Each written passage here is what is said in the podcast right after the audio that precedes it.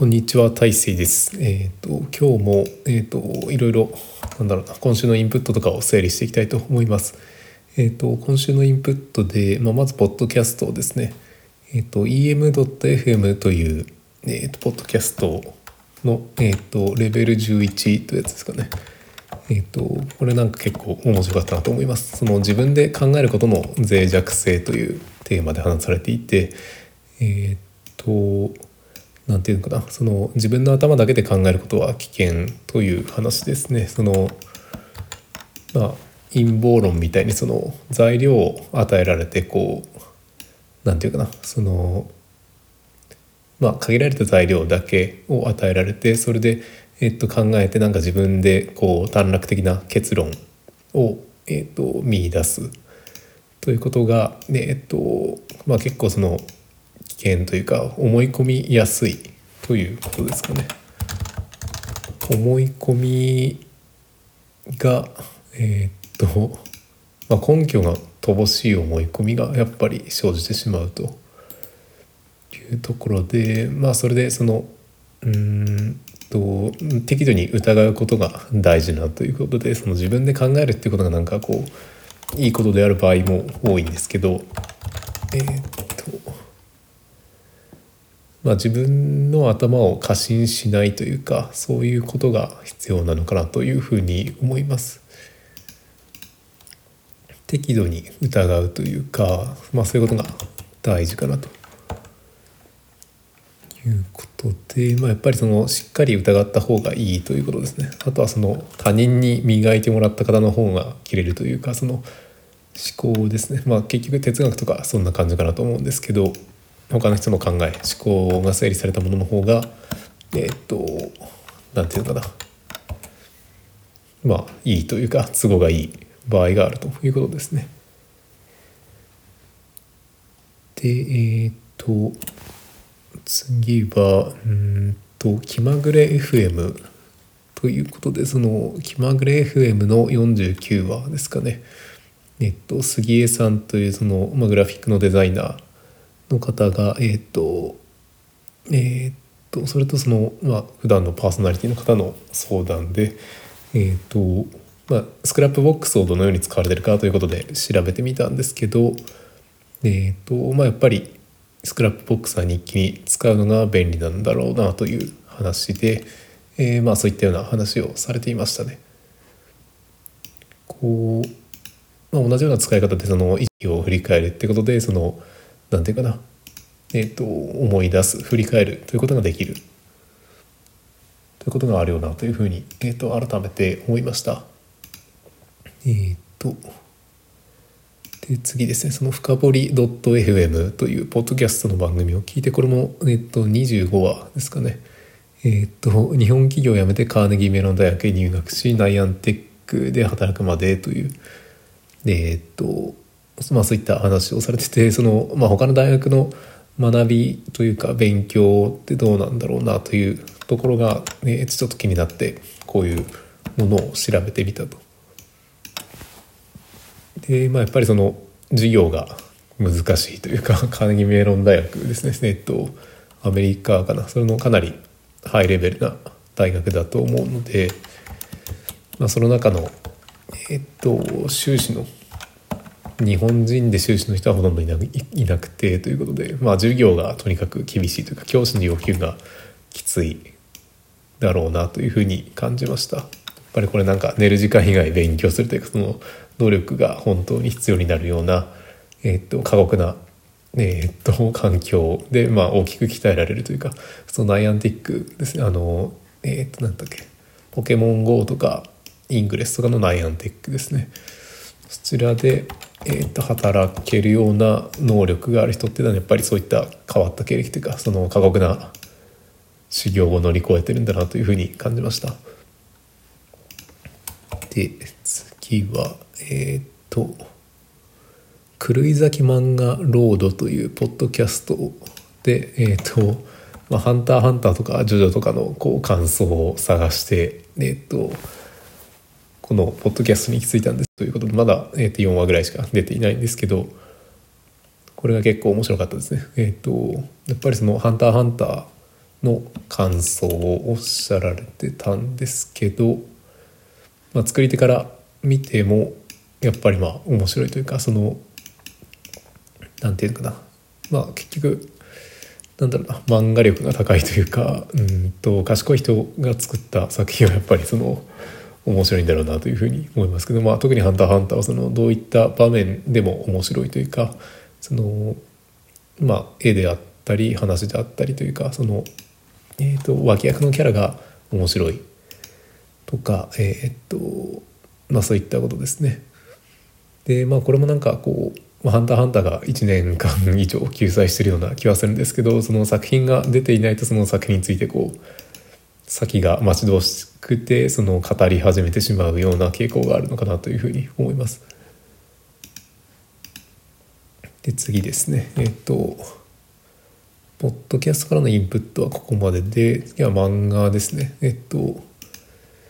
最近その無料漫画アプリのゼブラックというやつで、えーとまあ、たまに漫画を読むようにしてるんですけど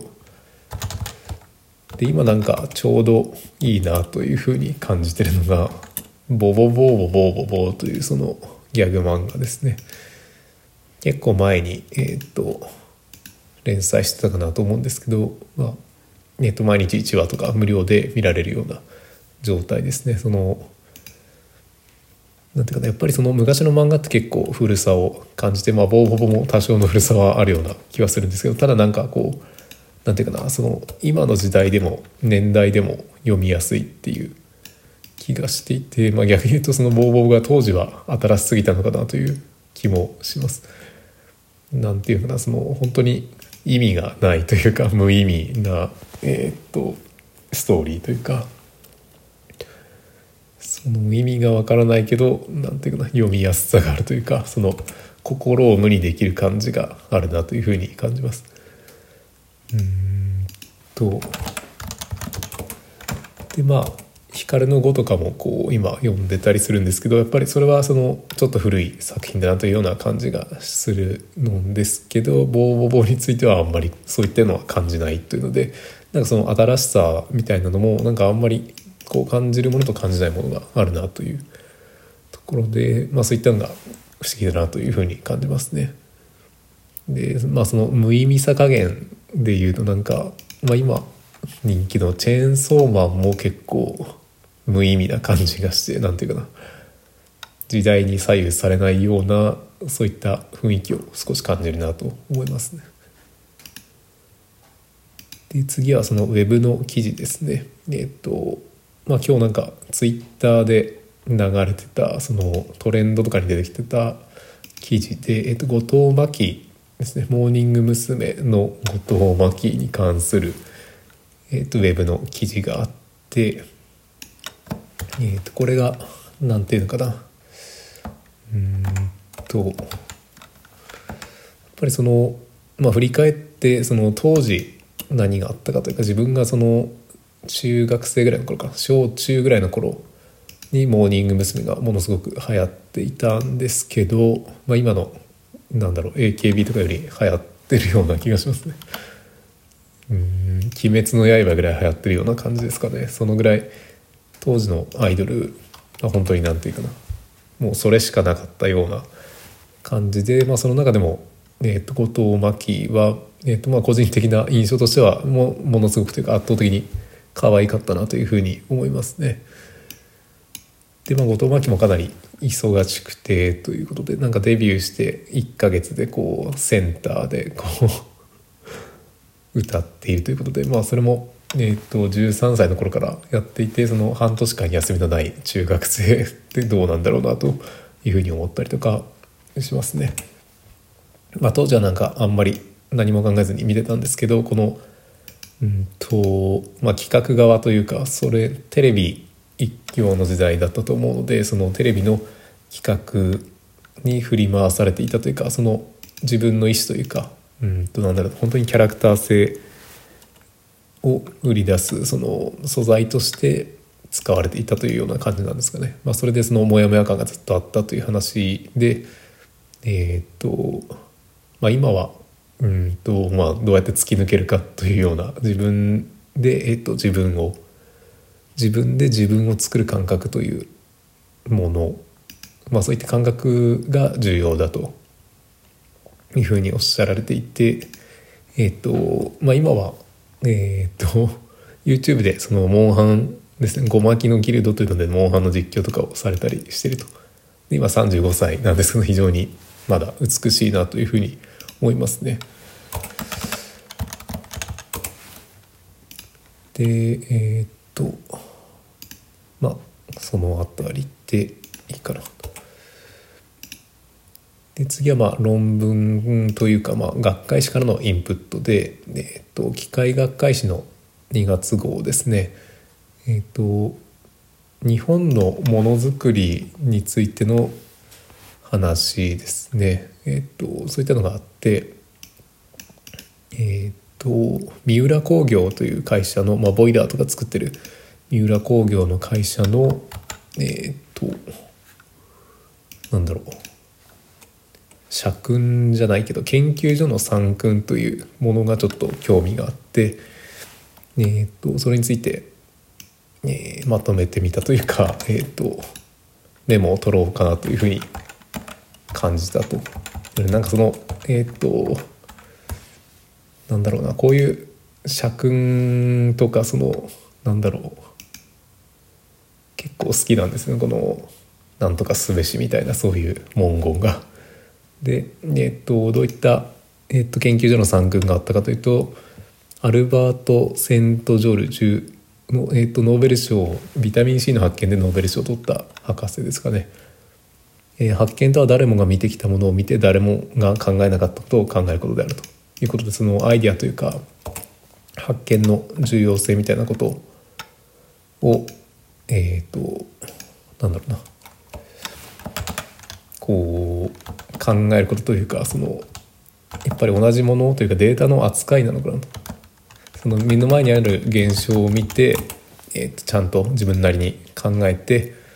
えー、なんていうのかな。そのまあ突きつける突き詰めるというかそういったことが重要なのかなというふうに思います。で次はうんと。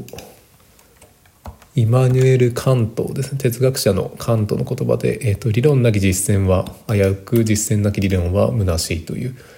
ことでで、えーと、これはうんとなんていうのかなそう品質工学の田口源一氏の考え方と同じなのかなと思いますね。その地合合一という感覚ですかねその考えることと,、えー、と行動することを同じぐらいやりなさいということで、まあ、なかなかその、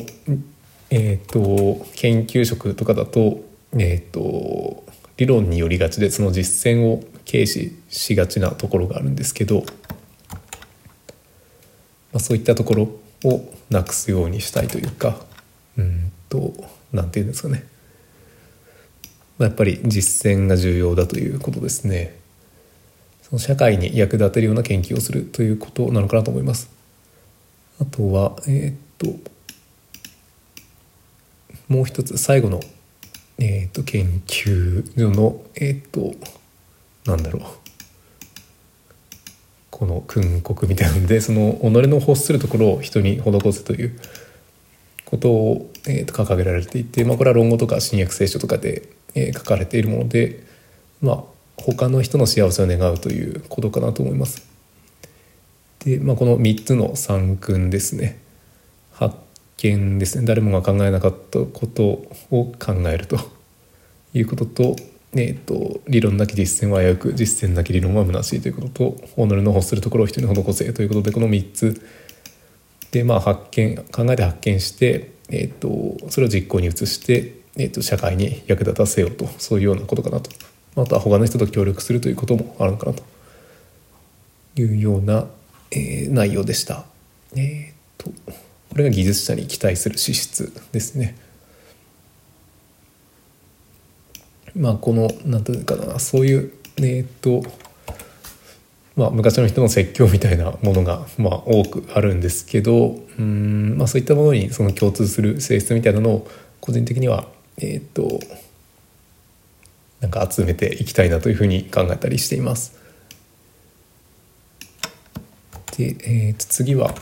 えーとまあ、今週あった良かったことですね今週の幸福というテーマで、ね、ちょっと話していこうかなと思うんですけどえっ、ー、とこのなんだろうなその教育の目的みたいなのもやっぱり考えることが多くてまあなんだろうなということでなんか毎週のように考えてるような気はするんですけどえっ、と、まあ、結局のところ、まあ、さっきあったようなそのえっと己の欲するところを他人に人に施せみたいな話でもあるんですけど、うんと、持続可能な幸福っていうのがその、まあ、それを求めることが教育なんじゃないかなというような気がしました。えっと結局その、まあ、社会において生きていくことが、えっと必要というかそのまあうん必ずしもそうではないかもしれないんですけど、まあ、多くの人にとっては多分幸せに生きていくこの社会で幸せに生きていくということが、えっと、やはり重要な項目だと思うのでそのなんだろうな。で幸せを求めるというのも大事だと思います。でただしその幸せを短期に求めてしまうと,、えっとやっぱりいろんな良くないことが起きると思いますね。でえっ、とこの持続可能な幸せというか幸福を得るために何をすればいいかというとえっ、とやっぱりその他人への迷惑を抑えるということでその道徳ですね倫理とか道徳的な話が、えーと重要になってくるというふうに思います。でこれもその薬物とかを取ったその幸福感っていうのは、えっと、持続しにくいっていうことで問題になるんじゃないかなというふうに思っていてアルコールがギリギリ認められてるのはまあえっとなんとか持続可能な範囲だからだというふうに思います。まあタバコとかもそうですかね。でまあこれがそのもっと依存性が高いものになってくると、まあ、ドラッグとかになってくるとその持続できないというところに問題があるというふうに思います。なので、まあ、もしそのドラッグとかでも、えー、と一生使い続けても問題ないものであれば、うん、と全然なんていうかなそれは認められる可能性はあるのかなというふうに思いますけどその持続できる幸福、まあ、それをどうやって身につけさせるかというかそれをまあ現代の社会で得る方法というのが教育だというふうに、えー、と自分の中でなんかこうハマったものがありました。で次ですね、えっと、今週の幸福の2個目ですね、えっと、VR の、えっと、オキラスクエスト2で、えっと、テトリスエフェクトという、えっと、アプリを購入してみてなんかこう久しぶりにテトリスやってみたいなというふうに思って、まあ、買ってみたと、まあ、これもなんか結構高くて3000円ぐらいしたかな。えー、っとそうですね。3000円ぐらいするんですけど。うんとまあ単純にその VR でえっと360度ですかね、まあ、実際見てるのは、えっと、正面だけですけど。その背景の映像とかが非常に美しくてなんかこう宇宙旅行してるような感覚とかそういった風に、えっと、映像美を楽しむことができるということでまあ暇つぶしみたいな感じでそのなんていうかなテトリスの操作感とその、まあ、旅行するような映像美を見ることができるということで非常になんていうかなまあえーと、面白いというか、えーと、シンプルなゲームなんですけどやっぱりこうテトリス VR になってもテトリスなんだなということも感じたりとか、まあ、目線を動かさなくていいかったりとかして、えーと、VR 用意とかは少なくていい感じなんですけどね。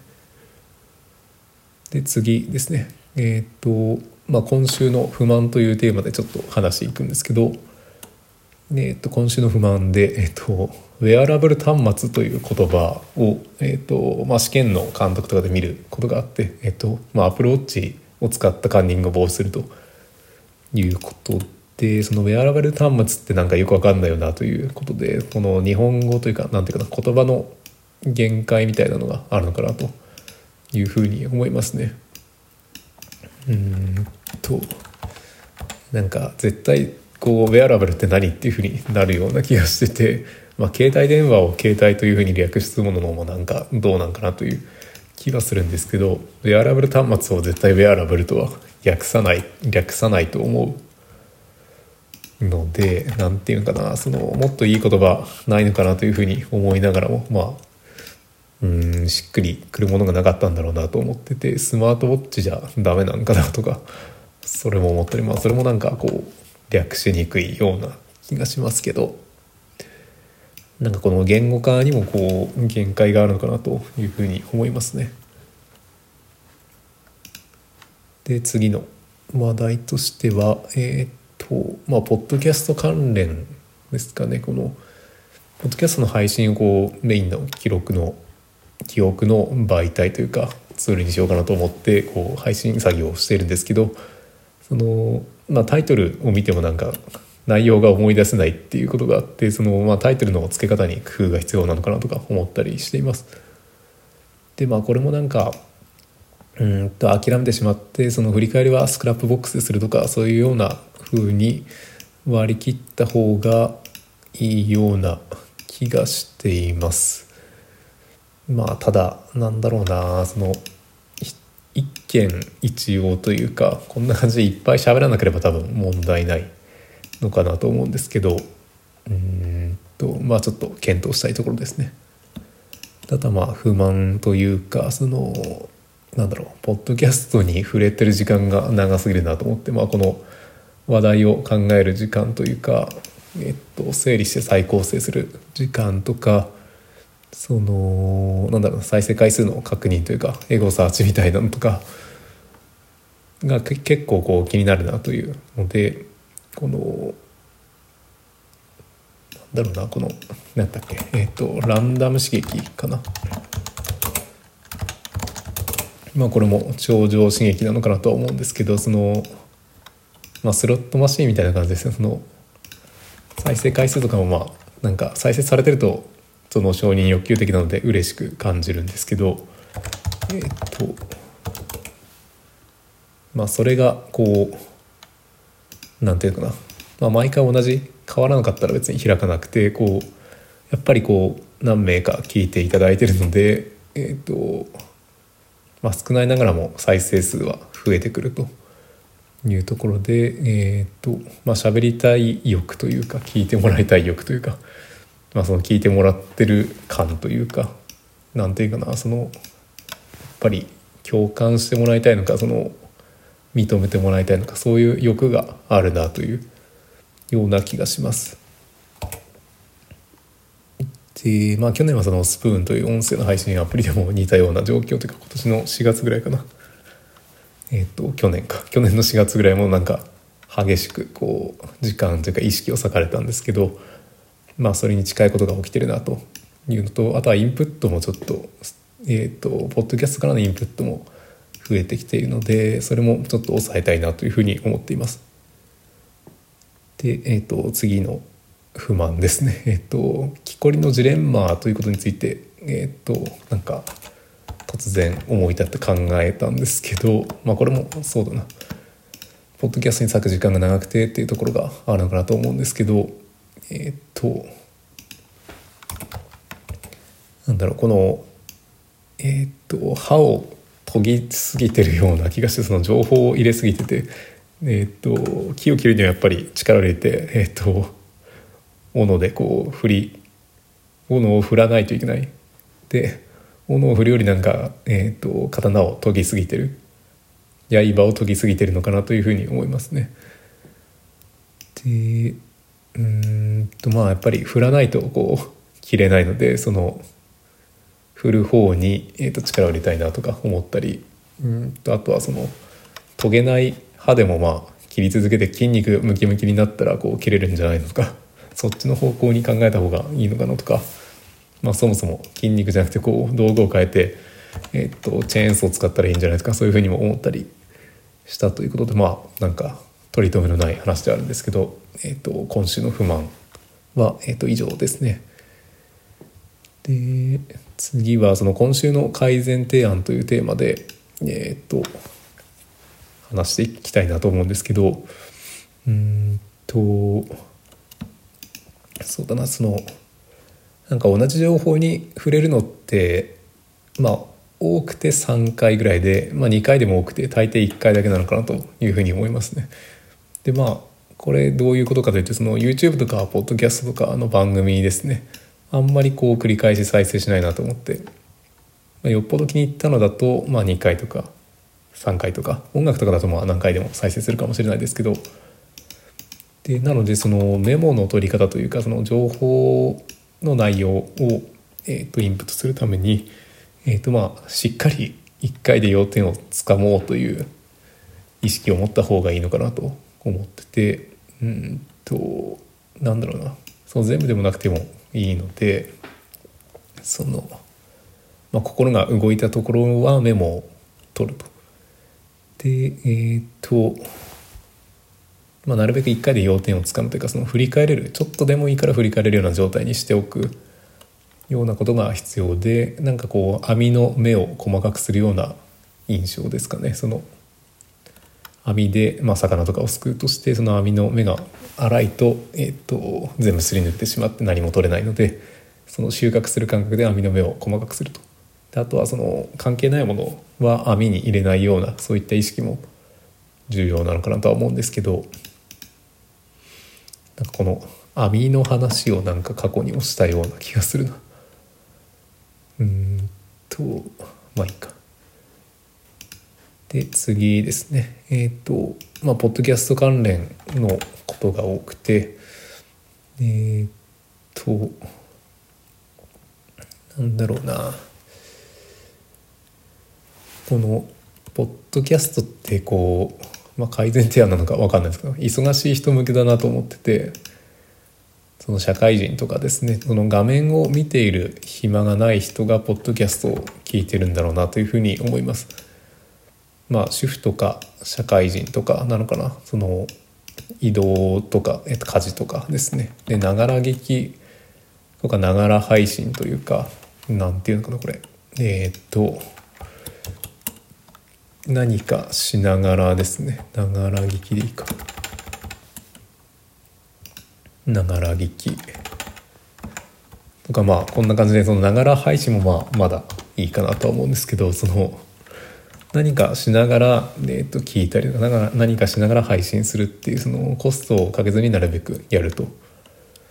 いうことで、まあ、これもうんと、まあ、画面見てる暇がないからあんまり操作ができなくて。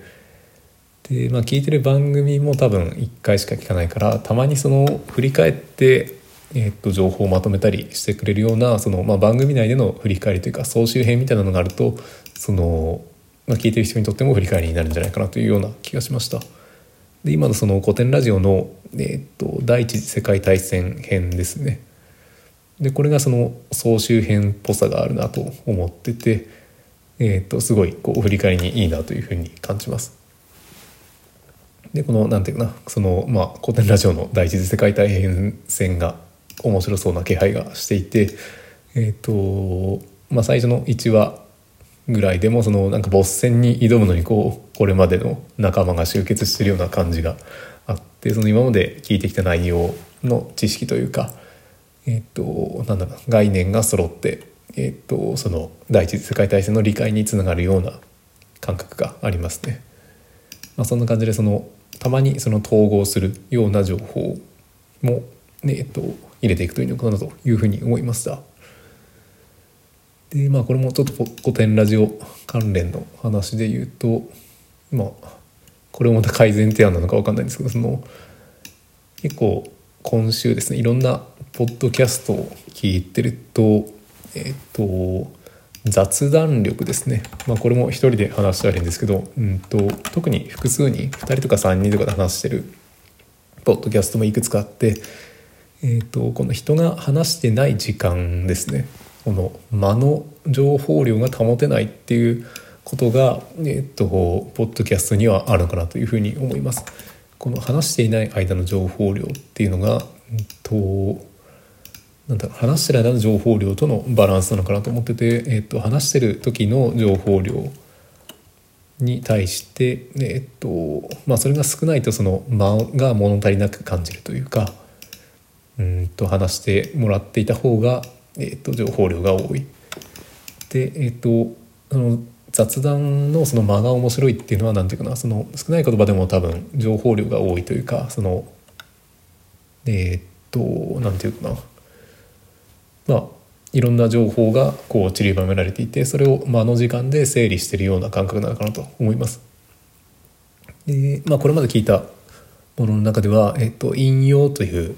えっと、ポッドキャストの番組と古典ラジオと新型大人ウイルスですね。これはその間の情報量が多いのかなというふうに思います。でまあその雑談でもその情報量が多くて面白いなということで、まあ、これも面白さというのが何て言うかな、まあ、理解できる情報量なんだろうなというふうに思ってて情報量ですね。情報の伝達効率みたいなものがその面白さにつながってるのかなと思います。まあ、これは多分どんな作品でもそんなような気はするんですけど、えっと、リターンが高いっていうことですかね。でやっぱりその購読し続けたいポッドキャストっていうのはその得られる情報量の期待値が多いかなというふうに思いますね。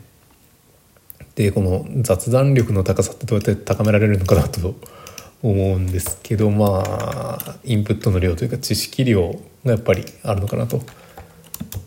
いうことととはまあ人柄ですかね人柄の面もあるのかなと思ってて、まあ、それは相性によるのかなというふうにも思いますね。まあ、これも芸術作品と同じような感じがしますね。でえー、っと次はこれどうなんだろう改善提案でもないな やっぱりポッドキャスト関連の話題を連続して話してるんですけどえー、っとまあ雑談力ということでうんと一流の人の話がえっとまあそれは多分一流の人にしか伝わらない面が結構あるのかなと思ってて二流の人ですね。そのえっと目標に向かってめちゃくちゃ努力をしている。けど、えっとまあ、必ずしもその一流になれないような二流の人というかまあ普通の人ですね。普通の人のポッドキャストが結構面白いんじゃないかなというふうに思いますって聞いています。えー、っとで一流の人とかはもうなんか YouTube とかでこう成功してるような気がしていてえー、っと何て言うのかなで二流の人はその何て言うかな今の現象とかをなんか分析してこう言語化して、えー、と伝えようとしてるような気がしていて、えー、とその努力で、えー、と上がってきたというかそういうような気がするので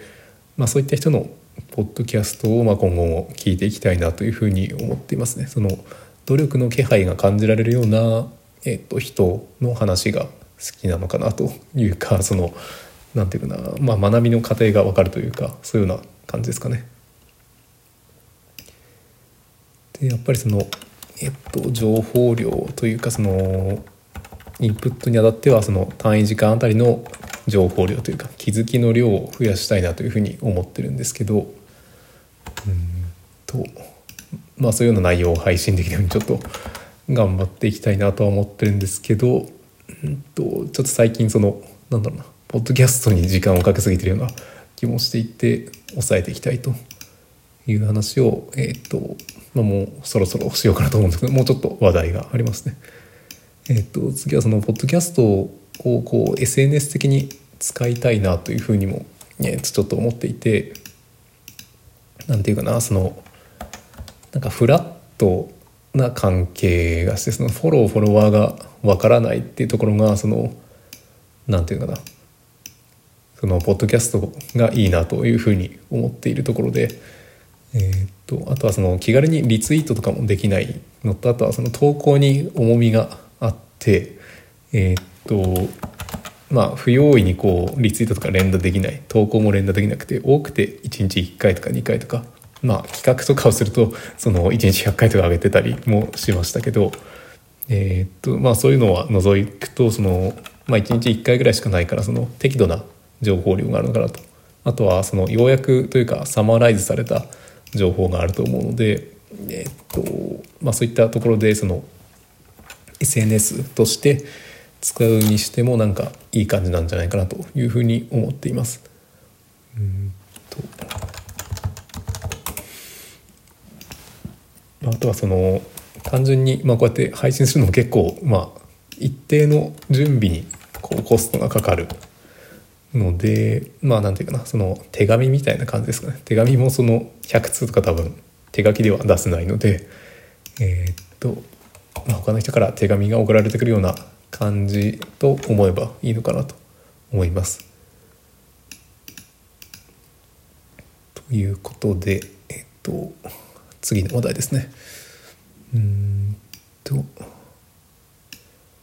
あとはまあこれもポッドキャストの話なのかなと。えっとそのなんていうかなその個人のポッドキャストじゃなくて、えっと、会社とか番組とかのなんていうかな。えっとその企画もののポッドキャストの番組があってこれがなんかそんなに面白くないなというふうに感じていて、えっとこれなんでなのかなと思ってちょっと考えたんですけどえっ、と、まあ、その著名人とか呼んで、えっ、と、テレビ番組みたいに、まあ、ラジオの番組みたいにこうインタビューをしたりしてるものがなんかこう保存量が多い加工食品みたいな感覚があるなと思っていて、えー、っと余計なものというか何ていうかな出せないものを出さないようにしてるのかなと思いますね。で、えーとまあ、やっぱり情報に間違いはないんですけど何ていうかなそのライブ感というか生感が薄いなと思っててやっぱりその情報でも何でも美味しいものは生なものなのかなと思いますね。うんとでうんとなんていうかな。まあいいか。その、まあ、生な情報を出したりえ、っと入れたりするようなことができるといいのかなというふうに思っています。で次ですね。えっ、とまあこのここまでいろいろポッドキャストの話をしてきたんですけどちょっとねえっ、としばらくの間というかまあどのぐらいの期間か1日か2日か1週間かわからないんですけどそのなんかインターネットからの情報をちょっと立ってみようかなというふうに思っていてその断食みたいな感じですかねその情報のファスティングというか情報ラマダーンと個人的には読んでるんですけどえっ、とまあ、そういったことをしてみようかなと思っています。そのポッドキャストとかウェブとかのこう記事とか、まあ、インプットしてアウトプットしてるんですけどなんかインプットのバランスがインプットの量が多すぎるなというふうに思っていて、えっと、自分の傾向としてその他人の話を素直に聞きすぎるところがあるので、まあ、そういったことですね。えっと、あえてそのネット上の情報を、えっと、遮断してみてえ、っとまあ、それでどうなるかというのをちょっと試してみたいなというふうに思います。やっぱりその、え、っと本来やるべき作業がちょっと滞ってしまうぐらいこうインプットをしてるような感覚があってそれはちょっとまずいなと思います。であとはうんとうんとまあなんかホームページのデザインとかも微妙にやってって言って、まあ、それでなんか便利そうなサイトがあったなというので、まあ、リンクだけこう貼ってるんですけど、まあ、やっぱりその色の配色ですかね。そのそのブログとか、まあえっと、特にあのなんだろうな。バナーを作ることがよくあってそのバナーの色のデザインって結構考えるの面倒くさいなと思っててその配色の見本とかがあるとこうやりやすいなと思って。でまあそういった、えっと、便利なサイトを紹介してるウェブの記事があったので、まあ、そういうのを見つけたというような感じですね。で次はえっとこれも改善提案なのか分かんないですけどそのライブライフハッククラブハウスというものが面白そうだなということでまあこれもウェブの記事だな。そのまあ、それが面白そうでちょっとしばらくしたらなんか入ってみようかなとか思ったりしていたんですけど、まあ、それもちょっと置いとこうかなと思っててなんかそのライフハック関連の、えー、と界隈の人がなんか、えっと盛り上が盛り上げようということで、えっと Scrapbox のページとかウェブサイトとかあとは Discord のチャンネルとかを作って、えー、と情報共有しようというような流れになっていると。いうことで、まあ、今流行りのクラブハウスともちょっと引っ掛けて、えそういった名前になっているようなところですね。で、まあ、このページですねその、えーと、 Scrapbox も使って使われていてというかそのそういうのが好きな人が集まっていてライフハック系の情報を、えーと、扱う人が好きな、うん、扱うのが好きな人が多くてその Scrapbox の達人みたいな人がその Scrapbox を実践的に使いこなしたりしていてなんか WordPress のページもこうまだ作成途中なところはあるんですけどこうなんか面白いなと思っててなんか熱意とか熱量があるなというところでうんとまあそもそもその面白さっていうことを目的にした活動らしいのでなんかもうしばらくこう運営が落ち着くところまでなんかこう眺めていようかなというふうに思いますね。でなんかこういった流れがその個人のホームページのなんか昔の掲示板みたいな感じがしてその居場所に行くというようなそういう居場所感なのかな。まあオンラインコミュニティとかそうだと思うんですけど居場所感を求めているのかなというふうに思いますね。うんとやっぱりツイッターとかでその発信される情報がこう増えすぎててというか分断されていてでそれをまた統合するような動きが出てきてるのかなというふうに思います。でえっ、ー、と次ですねえっ、ー、と、まあ、いつも聞いてるポッドキャストでこれ改善提案なんかっていうのは分かんないですけどそのえーと、グッドモーニングバイブスという、えーと、番組があってでこのグッドバイブスって何なんやろうなというまあいい感じに感じる状態とかそういった対象のことだと思うんですけど、えーとまあ、これでこう無意味なことがそのグッドバイブスなんじゃないかなという話をこう、えー、と動物の森がなんかグッドバイブス的だという話をされていてそれでそういうふうに思ったということでえっと本当になんか無意味なアイテムですね。そのおしゃれするというかその世界その動物の森の世界の中で雨が降っていても、えっと、別に傘とかさしても HP 減ったりしないんですけどそのなんかおしゃれに気を使ったりとか雰囲気を良くするのにその傘を使ったりとか、まあ、帽子かぶったりとかそういったことができるようになっててそのまあ正直言ってしまえばその無駄なところ。で無駄なところにその現実っぽさがあると。現実感があるということですかね。うん。まあその無駄さ加減がえー、っと何て言うのかな。そのいい感じのよく生きるという感覚なのかなと思うんですけど。うんと。でまあもしかしたら日常系の作品ですね。えー、っとなんだろう。あの漫画タイムキララみたいなそういう日常の作品もなんかグッドバイブスなのかなというふうに思っていますね。うんとまああれだな庶民的っていう感覚に近いのかなこち亀とかがグッドバイブスなのかもしれないですね。はい。で次ですねえー、っと最後のテーマか今週のアーマードカーというテーマでちょっとまた話していきたいなと思うんですけどうんとまあ、これも無意味なことだなと。これがなんか個人的に一番楽しいなという気がするのでこれがグッドバイブス的ということなのかなと思うんですけど、えっとまあ、今週ちょっとワールドトリガーを見て、えー、っと読んで、まあ、その感想も挙げたんですけどそのワールドトリガー自体がその企画化された団体戦というかチーム戦をこう想定していて、まあ、そういったのをテーマにして書かれてるのでなんかこれってすごくあのアーマードコア5っぽいなというような気がしていてその限られた、えっと、制限の中で戦うというか、うんとまあ、武器とか武装とかが決められたものの選び方というか、えっとアセンブルですねその構成まで、えー、気を配って、えっとそれでチームで、えっと戦うと。でその機動力とか、えーと、判断力とか防御力とかも必要になってくるのでこれ本当に何て言うかなもう実質ワールドトリガーはアーマードコアと言ってもいいんじゃないかなというふうに思うんですけど、うんと、ただ個人的にそのチーム戦っていうのがすごく苦手でアーマードコア5ですね。えっ、ー、と5はちょっとなかなかこうプレイするのがこう難しかったんですけど、まあ、今そのワールドトリガーを見た後だとまあそういうのも挑戦してみたかったなというふうに思います。まあ、まだギリギリサービスは終了してないのかなと思いますけど。その企画化されたチーム戦というところでうーんとまあその辺りかな。まあまあかというよりは多分今の流行りの FPS えーっとバトルロイヤル系の FPS 全体がまあそんな感じなのかなとは思いますけど。で次ですね。えーっと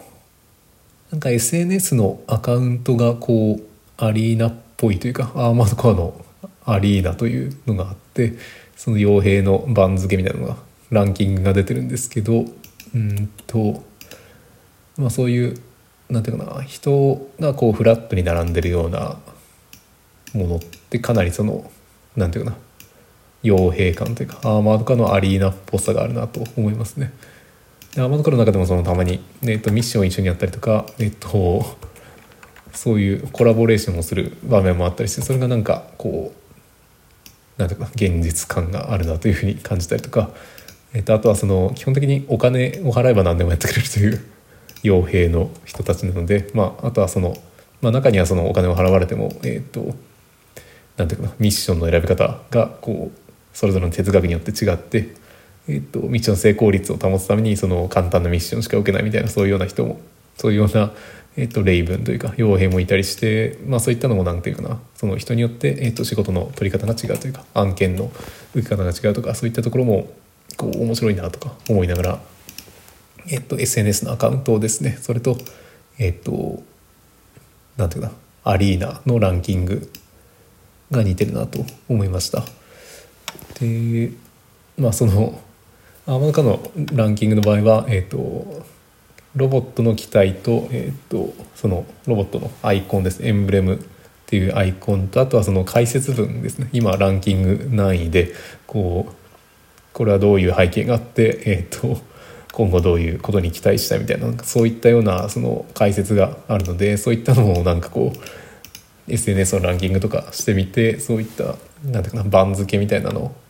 をこう作ると面白いんじゃないかなと思ってますね。まあ、そういった感じでそのランキングをつけて、えー、と情報整理をするというようなその方法としてはなんかの自分なりの解説とかつけて、えー、とランキング順位付けをするっていうのはいいんじゃないかなとかそういうふうにも思ったりしました。でえー、と次の話題ですね、えー、と今週のハマドカの3つ目で、えーとまあ、テトリスとかをあの VR でやってたんですけど VR のロボットゲームがあんまりないなというふうに思ってて。えーとまあ、これもうんと、まあ、作るの結構難しいんだろうなと思いながら見てはいるんですけど、うんとなんだろうなその VR のゲームがすごくものすごく VR 用意をするなと思ってて、えーとまあ、TPS というかバトルロイヤル系のもので「ポピュレーション1」というゲームがあるんですがまだプレイはしてないんですけどえっ、とまあ、そういったその VR のロボットゲームがそろそろ出ないかなというところで、まあ、アーマードカーみたいな感じのゲームが出ると嬉しいなと思っています。でまあうんと、まあ、出るとしてもその相当ゲームスピードが遅いゆっくりなゲームでもまあいいかなとその戦車みたいなそのゆっくりしたスピードのゲームが VR には向いてるのかなと思っててまあスピード感というかそのなんだろうなえっと、まあ、ロボットが出てくるゲームで「アルトデウス」というゲームがあるんですけどえっと、まあ、このゲームはその完全にあれですねノベルゲームみたいな感じで選択肢を選んでいくアドベンチャーゲームでえっとまあそういったものでもまあいいのかなというような気もしてますね。で次はえ、っとなんだろうな。そのアーマードコアが出た時ってそのなんていうかな。その社長とかそのクリエイターのこだわりがすごいこうもろに作品に反映されてたなということで、でまあ、参入障壁の話をまあ何回か前にしたと思うんですけど、えっと、その辺りですねその日本から出た、まあ、特に製品とかであんまりこう世界に届いてるものがないかなと思ってて日本ではその芸術系ぐらいなのかなと思ってますけどその芸術作品特にそのアニメとか漫画とかゲームとかがその世界に届くものになっていてこれはそのえっ、と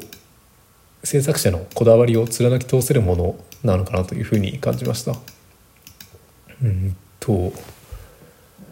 なんていうかな、まあ、ただそれを実現するには多分その労働環境がかなり理不尽なブラックな環境というかうんと本当にその寝る時間以外それに使うとかそういったものじゃないとこの過酷な環境じゃないとそういうのが生まれないかなとか、まあ、もしくは、えー、とめちゃくちゃ延期しても大丈夫なようなその「エヴァンゲリオン」とかですねそういったような制作期間を異常にかけるその締め切り守ってたらそんなの作れないとかそんなような感じですかね。でえー、っとまあそういったところですね。その辺のこだわりを貫けるものっていうのが世界に届けうるということでえー、っとまあアーマードカーもその最初の頃はその社長のこだわりが強くてというか1作目がその社長のこだわりがかなり反映されたんじゃないかなと思いますけどうんとまああまあそれもあれですな。あ僕は5ですかね。 Verdict Day という最後の今出てる最後の作品はまあプロデューサーの鍋島さんのこだわりがちょっとまあそれは反映はされてたんですけどうんとなんだろうな貫き通せたのかというとちょっと何とも言えないところはありますね。まあユーザーとの相性がちょっと悪かったかなというような気はしますね。であとはうんとその、まあ、他の作品ですね。ちょっと調べてるとえっ、とバーチャロンとか R タイプとかそういう、えーと、バーチャロンは、え対戦型のロボットのアクションゲームでえっ、とまあこれがそのプレステ4で、えーと、リメイクされてるというような情報を、えーとまあ、最近知ったということで、えーとまあ、これ、えーと、PS4 で配信されてる2019年なので、えーと、2年前ぐらいかな。に配信はされてるんですけどえっ、ー、と、まあ、2001年に出たゲームが2019年にえっ、ー、となんていうかな更新して配信されるというかネット対応で配信されると。でまあバーチャルの場合はそのタニタというえっ、ー、となんだろうな医療機械というか、まあ、体重計とか作ってる会社の社長がバーチャロンが好きでそのコントローラーもその社長がこう作らせたというようなものがあったりして、まあ、そういったのでその支援者がいれば、えー、と20年ぐらい経てばネット対応でリメイクされるのかなと、まあ、そういったコストが下がるのかなと思いますけど。そういった状態というかなんだろう事例もあるのかなというふうに感じます。でえっと、まあ、バーチャロンと合わせて、まあ、これも、ね、つい最近知ったんですけど R タイプという、えっと、アイレムから出てた、えっと、シューティングゲームですね。これもクラウドファンディングで、えっと、リメイクの作品が出たりしていて、えっと、これも1億円ぐらいかな。支援者が1万人で1億円ぐらいの、えっと、予算が集まっていてえっ、ー、とまあ多分アーマードコアも同じようなことをやればうんとできるのかなと思いますね。お金自体は集まるかなと思います。まあそれを作る気がある人がいるかどうかですけどまあ過去の作品をネット対戦対応にしてとかいうのはもしかしたらあり得るのかなと思っていてまあうんと20年経てばというところでえっ、と最後に出たの何年だったかな。えー、2007年ぐらいだったと思うのでえー、っと2027年まで待てばいいのか。うんと違うな。2013年か。2013年にえー、っと Armored Core の Verdict Day が出てるのでうんとうん 20年20年だったら2033年かうんまああと10年10年ならぎり待ってるかななんとも言えないところですね。というところで、まあ、今日はこの辺りで終わります。えー、ありがとうございました。